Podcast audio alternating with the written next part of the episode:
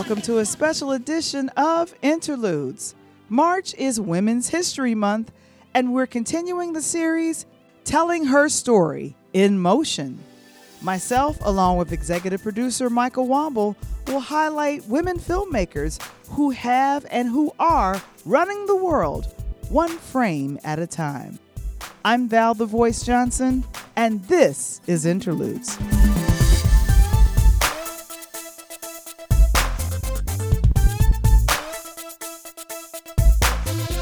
Interludes, a pure Lighthouse production. This episode is brought to you by YourGalShall.com, the one stop shop to teach the next generation of wealth one day and one dollar at a time. And now, all the way live from the south side of Chicago, give it up for your host, Val the Voice Johnson.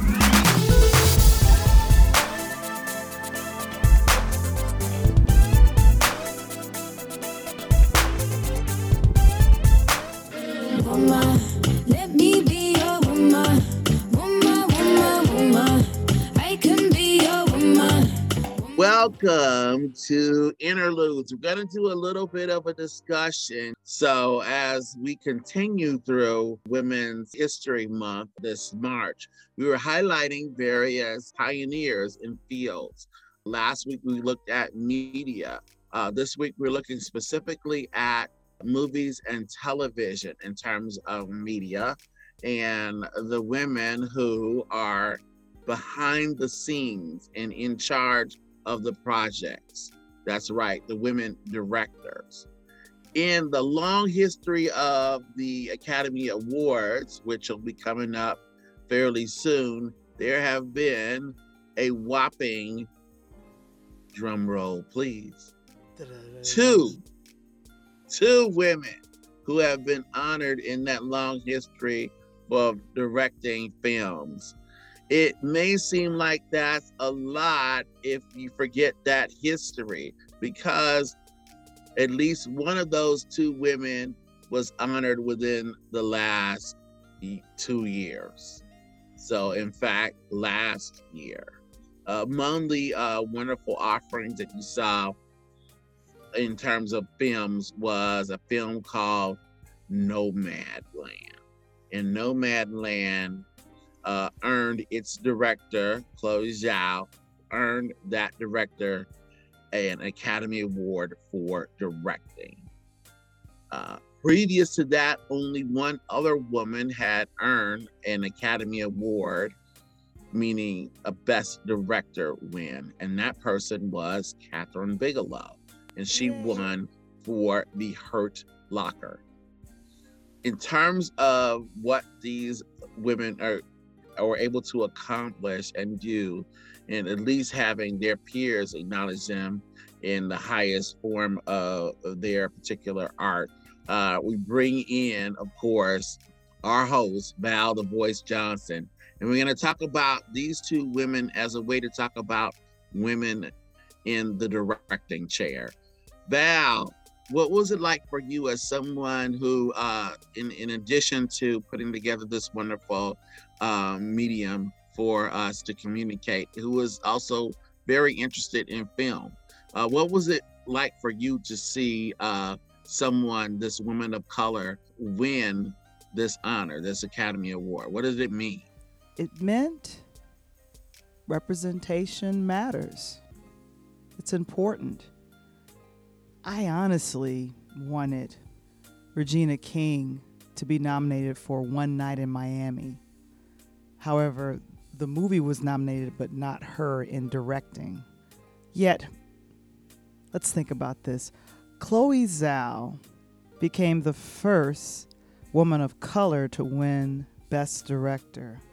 And honestly, it meant um, it meant that the work that she did was being acknowledged by other peers in the directing space, and that also she could be taken seriously in directing higher budgeted films. Uh, she was also a director that was tapped for doing The Eternals with Marvel. And I know that was an expensive film to do. Many women directors have to, it's weird, prove themselves before they're entrusted uh, with a studio, with larger projects, and especially the ones that have budgets over a hundred million. Um, it, I don't know why, but it's just for some reason if if I don't know if the audience knows if the woman director has done the work, but it it, it I don't know.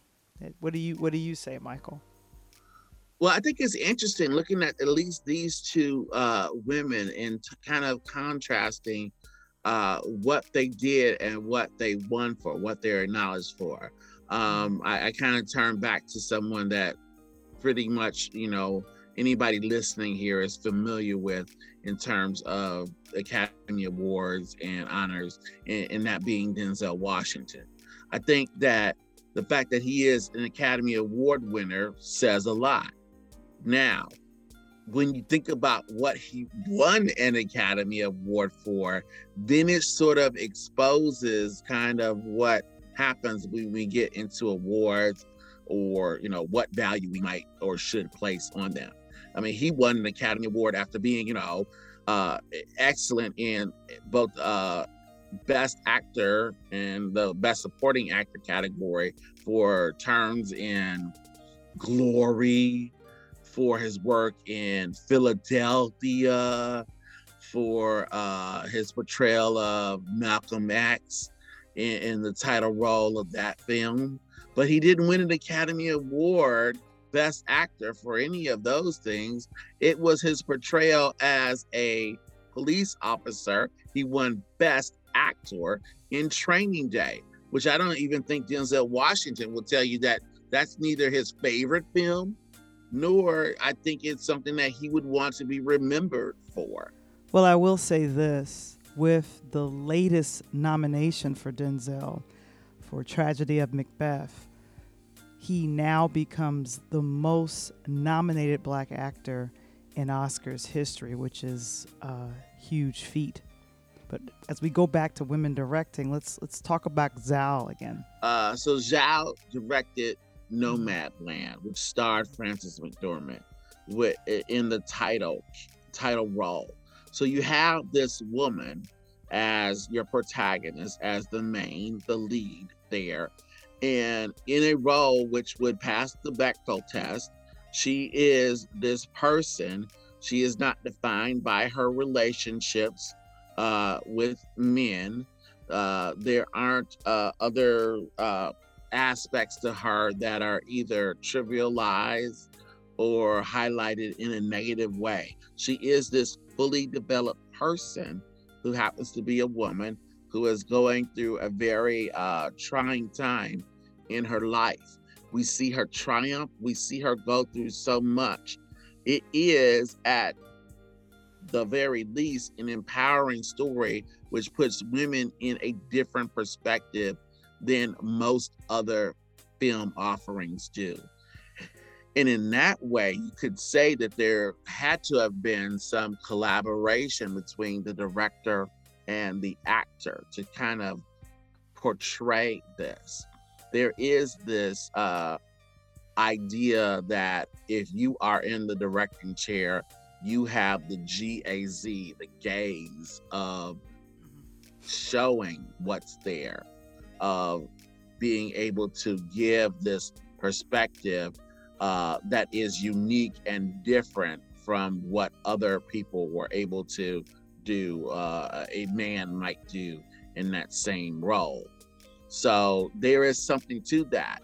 That I believe if Nomadland had been directed by possibly a man, that would have had a different type of look to it. It may have addressed that principal character in a different way.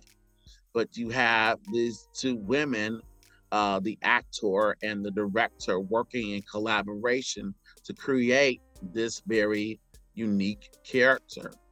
Or at the very least, bring this unique character who was from another medium that was an adaptation to bring her to life on film. Right. And one thing I will say any actor that is well respected uh, usually gets the attention of the awards and the folks. People love Frances McDormand. What was the first film she won an Oscar for? I'm, I'm trying to think back. It, it, my God, it just slipped my mind just that fast.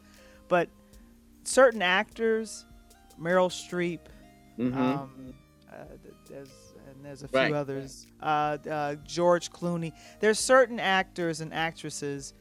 If you if you if whatever work that they do, whoever's directing the the arts or, or the people that award in uh, in the arts and acting and directing, they're going to pay attention to the film and everything else because this person is a part of it. Um, Right. Yeah. So, So- it's a, so you a see matter that. I see So that. you I've see noticed that, that. in in Nomadland. Contrast that with the only other woman who has won an Academy Award for Ah. directing, Kathryn Bigelow, in terms of The Hurt Locker.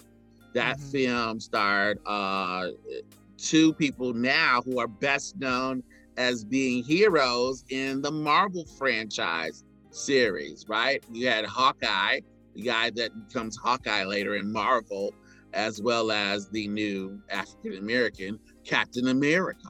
They Mhm. star together in this film about these two soldiers who are um, working in an area around uh, bombs and uh, working through a war. Oh, that was Jeremy Renner and Anthony Mackie. That's right. Jeremy Renner, uh, who is Hawkeye, and then Anthony Mackie, who is now uh, now Captain America, to be to be at least.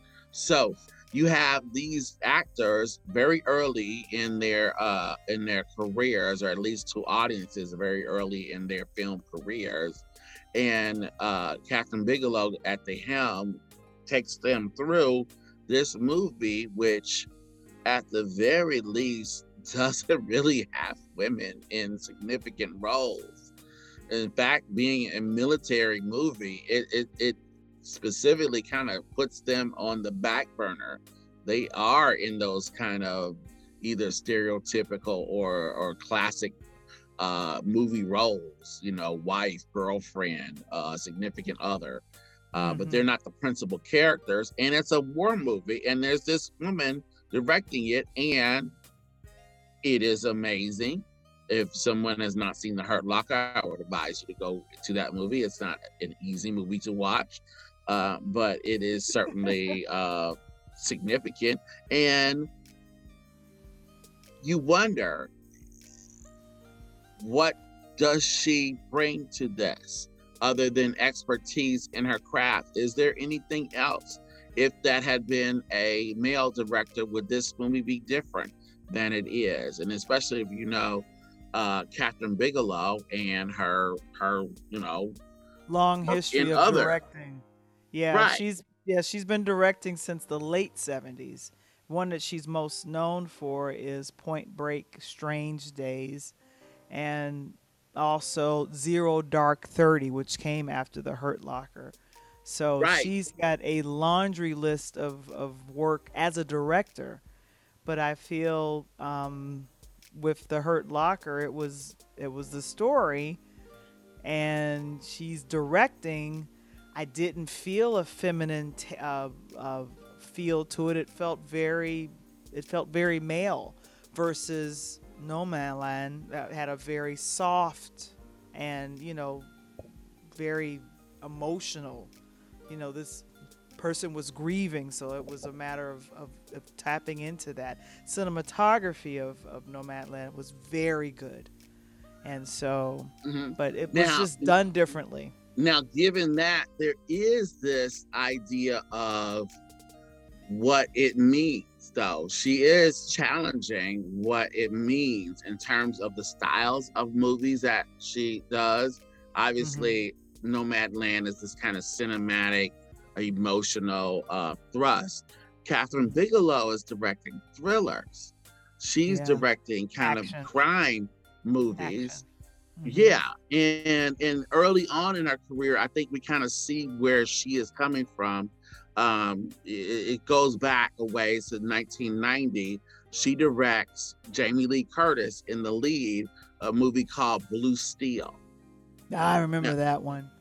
In Blue Steel, of course, features Jamie Lee Curtis, who herself, you know, had was at a star status, but really hadn't like, you know, eh, outside of Halloween, she hadn't been like the main character, right? You probably some of you know her from Halloween. Some of you who are much older probably know her from a supporting role in um in the in in, in Trading Places eh, and some other work she's done with the uh, on TV. Uh, I think Scream Queens, right? Uh, Jamie Lee Curtis. So here she is in the early 90s. She's playing a police officer, this rookie, who is going after a kind of psychopath killer. And you have this woman as the principal character. And this is Kathryn Bigelow. She co wrote and directed that. So you see more of what one might consider a female or feminine G A Z E to the film with this woman in charge in this kind of crime thriller. Kathryn Bigelow was t- given the opportunity to grow as an artist. She continues to do that, where and to the point where the women don't necessarily have to be the lead in the story, but she is now has her own signature on what thrillers look like that are directed by her. You get mm. Point Break, which is certainly a memorable film for anyone who has ever seen it. The Keanu Reeves, uh, Patrick Swayze movie, uh, which is hyper masculine. What wasn't that? Wasn't that redone too? It was redone, uh, not to the same success or degree uh, the original is much better than the remake. Um, the original by Kathryn Bigelow. Uh, that one is a hyper male movie.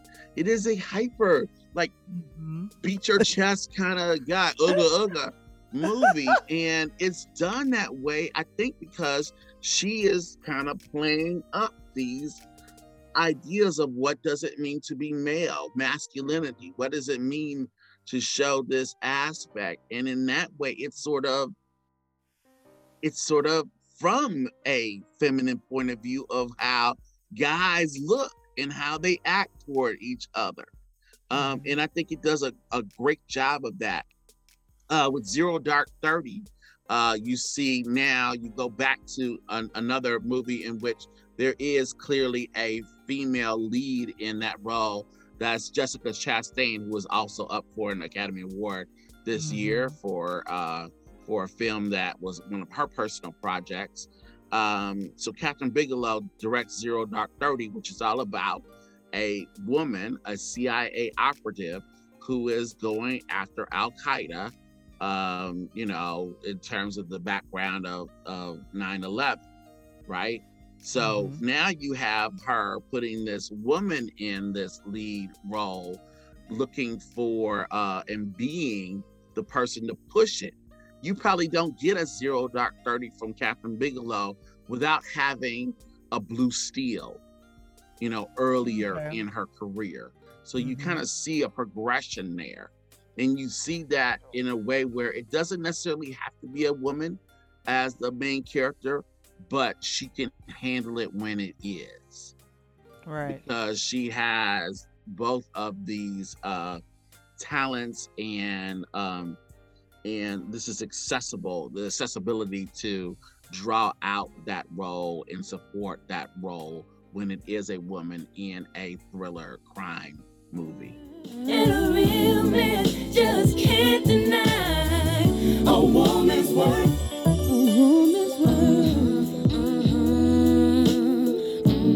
Chloe Zhao with Nomadland, she follows that up with The Eternals, right? With a big budget Marvel movie, which kind of got a mixed reception, but you wonder if that mixed reception is because once again, in big movie franchises, as you mentioned, Val, when you give someone that money and that budget, uh, you put a lot of expectations on them which you know fairly or unfairly uh, can be evaluated in different ways. I mean, certainly the movie was a, a financial success. Uh, you know, Marvel has yet to have a flop over almost a 10 year run.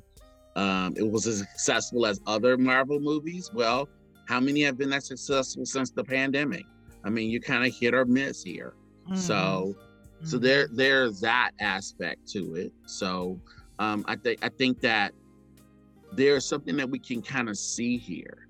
Uh, this year, there is a woman who is among the five nominees for Best Actor, oh, excuse me, Best Director, and that's uh, Jane Campion.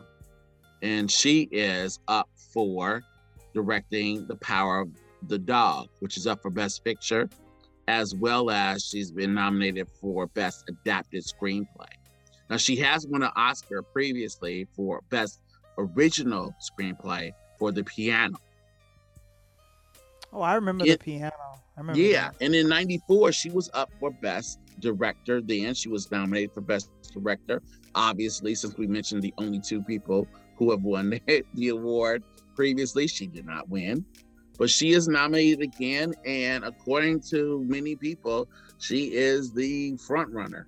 She is the person that will likely receive that award uh, on that night. And then there, and then there were three that's what at least is expected. Um, Yeah. the Power of the Dog, for those people that haven't seen that, is a movie that does have at least one kind of significant female character in it. But it again is another rumination on masculinity and toxic masculinity. And this is what the director says that one of the reasons that she was drawn to this material is it sort of challenges, especially setting in the old west, what it means to be male, what it means to have that as your identity. How do you express that? Um, you have characters who are uh, clearly have some orientation questioning going on there. And how is that expressed in what we typically think of as, you know, the big guys in the old West and the, you know, drawing the guns? Uh, recently, actor uh, Sam Elliott came out uh, very strongly. He's done many westerns in his background, very uh, deliberately uh, dissing the power of the dog because of the fact that there are questions about um, about sexuality and sexual orientation in this movie that is a western. Um, To which Benedict Cumberbatch has said, "Dude, what are you doing?" I don't, I don't really want to comment too much on what you're saying, but however, um, you know, this idea that people uh, weren't present at different points of history is sort of a challenge to history, isn't it? Um, so, so you have her with the piano, wonderful movie, kind of questioning norms there. Again, Power of the Dog, another movie that questions uh, what we see as norms. Uh, one thing I will mention, and I think is coming up for the people that I know I'm looking at in terms of their accomplishments as, as directors, is there seems to be a gap. Kathryn Bigelow is seems to be the exception, and maybe Chloe Zhao. Yeah, maybe we're moving into a new place for women directing. I hope. I hope The so fact that. Chloe Zhao had Nomadland and followed it up immediately with a Marvel franchise movie Mhm. uh, because in terms of of the woman who will likely win this year for best director, her previous nomination was in 1994. It's Ouch. 2022. That's a long time, in time. between there. That's a long time. So obviously she is a voice and an artist that, you know, deserves recognition. Um, there's a big gap in there. and her and her and Bigelow are around the same age, and um, Campion's from uh, New Zealand. Yes. So yeah, so but you know she's been making films for almost as long as as long as Kathryn, but it's just, thank thank God as a woman as a woman director, just what are you faced in this industry in presenting, uh, you know what are your challenges when it comes to the budget? Um, how do you negotiate who is your actors? do you make the negotiations with the well-known actors first before you go to the studio like that navigating all of that. And for the women that you have mentioned and the women that have directed and have gotten to the point where the distinction has been uh, Oscar gold, it's still so many more women who have directed and acknowledgement has not happened or they have been acknowledged in their own smaller circles because by the time you reach Oscar, you've you've been probably doing other stuff in other arenas, directing and, and the like. But um, I am happy to say that uh, we had Chloe Zhao for for last year, um, and I do re- I clearly remember Kathryn Bigelow's win in 2008 for Hurt Locker. Uh, we'll see if it's Jane's year to win and I'll be cheering for it. That I did not know. That's a literally a 18 year gap between the piano and the and the power of the dog now. That's that's a long time. Thank you for pointing that out, Michael. And we're gonna be cheering cheering on for um, her because if she if she wins, she makes history and Two women's years in a row, right? two, two years in a row, Women's History Month of getting an Oscar. That'd be great. It, it def- definitely would be, and, and I think in this case, having seen a lot of, of the films, both you and I have seen a lot of films. I think in this case, it would certainly be deserved as well. Um, some of the things that people liked about Nomadland, where it clearly set it out in the southwest of the U.S. There are some sweeping scenes, and I know that cinem- cinematography. I, I do know some of the difference there. However, that director did set that up. Okay, and the cinematographer took full advantage and gave us Montana and gave us the American West, at least visually, in that movie, along with some uh, amazing performances that she was able to uh, to put uh, from her actors on onto the film, onto the screen. So, so in terms of the people that uh Val the voice, who are who are two that you think that people should know more about? oh, easy. Ava DuVernay and Debbie Allen, someone I've personally met. So in in that way, we want to kind of talk about what it means to be in charge, what it means to look at films and significant films that you should be able to go back to and check out for Women's History Month. I mean, that movie, 1990s Blue Steel with uh, Jamie Lee Curtis. It may not be the biggest movie, it may not be the best uh, reviewed movie, but it certainly gave Kathryn Bigelow the ability to kind of go forward and go forth in her career. Uh, by contrast, The Piano, a much uh, better and well received movie, helped Holly Hunter to become a household name.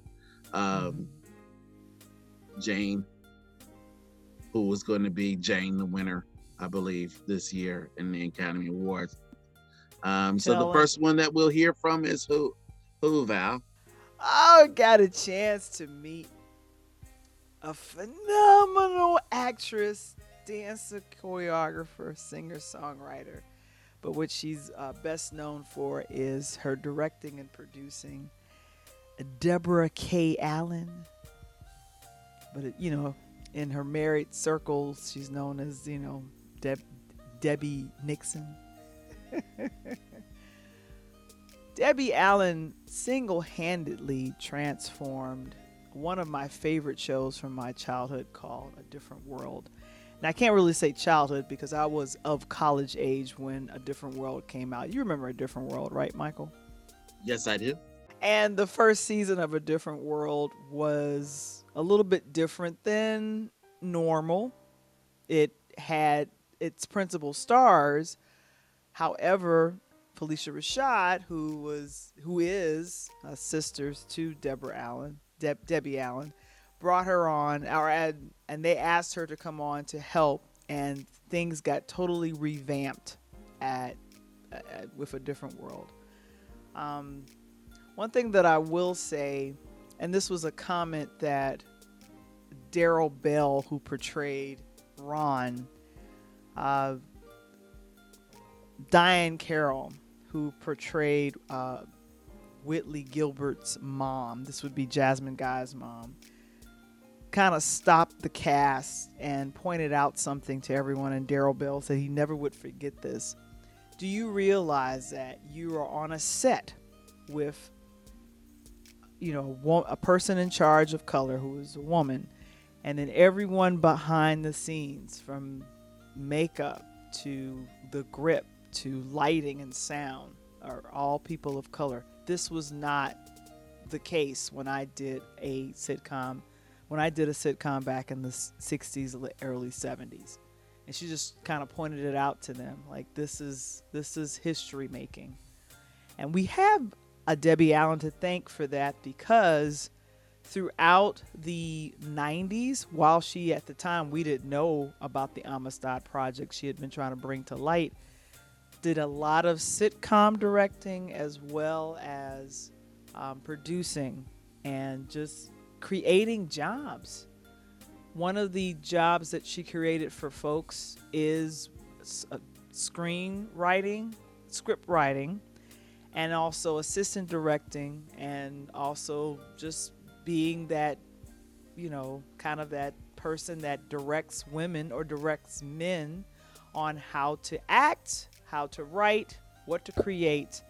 If you recognize the name Yvette Denise Lee, and if you recognize the name Gina Prince, you're gonna kind of go, I kind of know those names.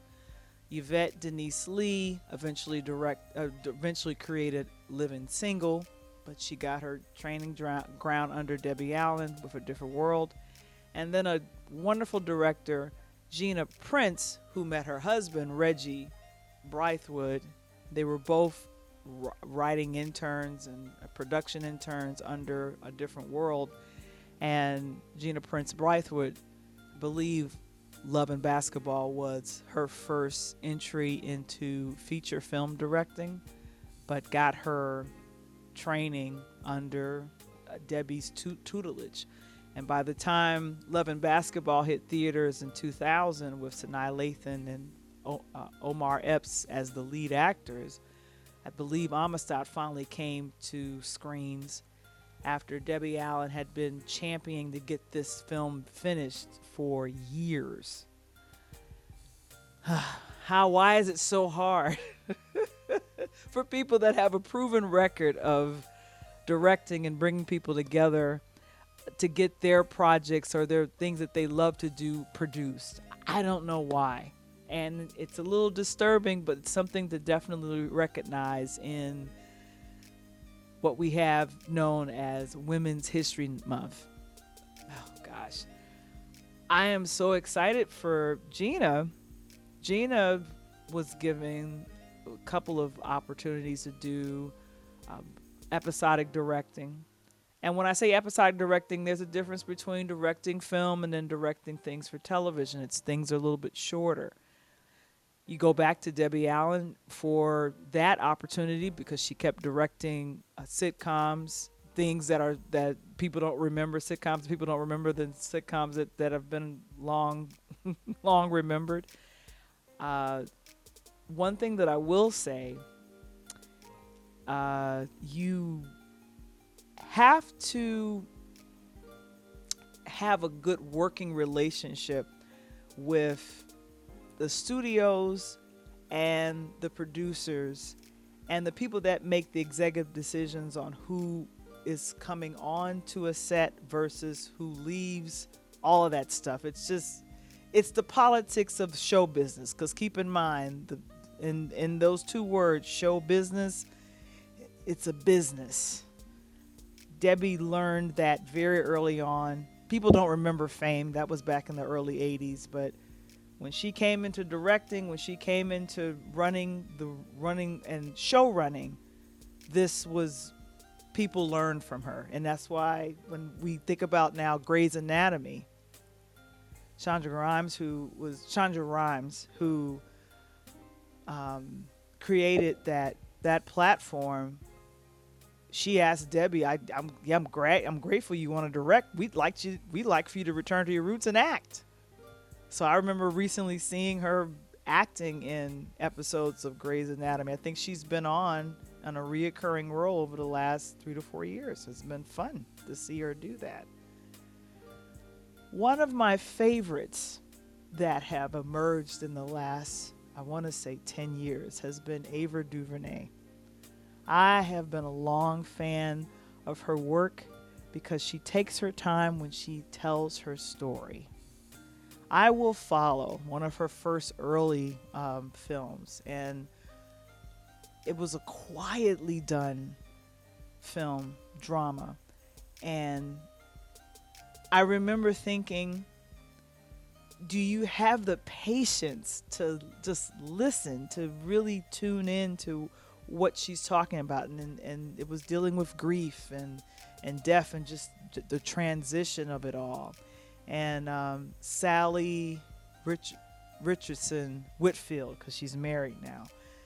Uh, she was the lead actress in that, and I really just loved how she just inspired these wonderful performances from the actors in that film, and inspired Salli Richardson Whitfield to go on to episodic directing, which is something that uh, Ava was has been a champion of when she got her deal with OWN and was able to do Queen Sugar. Now I've jumped a little bit because I think I Will Follow was I want to say 2010, 2011, 2012, and then yeah, there we go, 2012, and then Queen Sugar. I want to say that has been another. If you watch that series, it reflects I Will Follow very similar. However, she made history by having all of the episodes directed by women directors. It wasn't her, she just gave that opportunity to either people that were emerging or established women directors. And that's important. It's very hard in Hollywood to do or to get that particular job of directing episodic dramatic television. It really is. I would be remiss in not mentioning the film Selma. It was nominated for Best Picture. And that year in 2014, I wanted her to be nominated for Best Director. But she did achieve a lot of firsts. Her film, Selma, was the first black directed film to be nominated for Best Picture. And in 2018, a Wrinkle in Time, which was budgeted at over 100 million. She became the first African American woman to direct a $100 million picture from a studio. And she spoke about that experience working alongside of Ryan Coogler editing while he was editing the transformational Black Panther. But people like Debbie Allen, people like Gina Prince Bythewood, and people like Ava DuVernay have kept the doors opening for new talent in acting, directing, and producing. And it's been a wonderful thing to watch and experience. And I'm excited to see what all three of these women will continue to do. I know Debbie's dancing somewhere, uh, helping the next generation of, of young women and young men get their dance on when I met her in 2019, when uh, the National Urban League honored her, um, when she looked at me with the camera, she says, "I'd love to see a woman with a camera." And I looked at her back and I said, "I know, and it's an honor to meet you." And we were able to get a picture together, and I was so happy. I hope you've enjoyed our series telling her story in motion. For more on this episode, as well as our talk on Tuesdays, please go to our Interludes YouTube channel.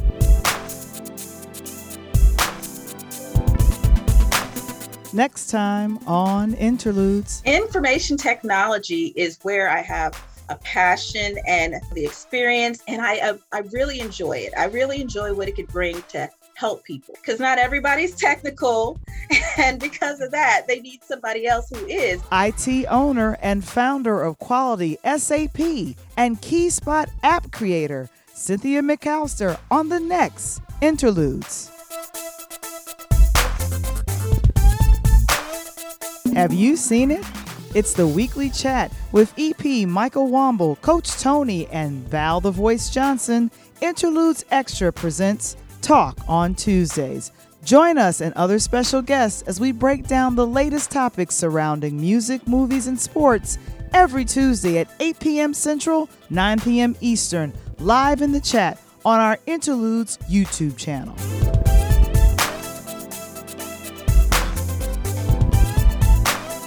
Interludes. Original concept by Valerie Johnson. Written by Michael Womble. Produced by Michael Womble and Valerie Johnson. Original intro and outro music produced by Kendall Nesbitt. Interludes. A pure Lighthouse production. This episode is brought to you by YourGalShall.com, the one stop shop to teach our generation and the next generation of wealth one day and one dollar at a time. To purchase the children's book, Money is Good, Kelsey 100, or learn about the three step journey to saving, please visit the website yourgalshall.com. To subscribe to our YouTube channel or join our Interludes Facebook group, visit the website linktr.ee forward slash Pure Light Media.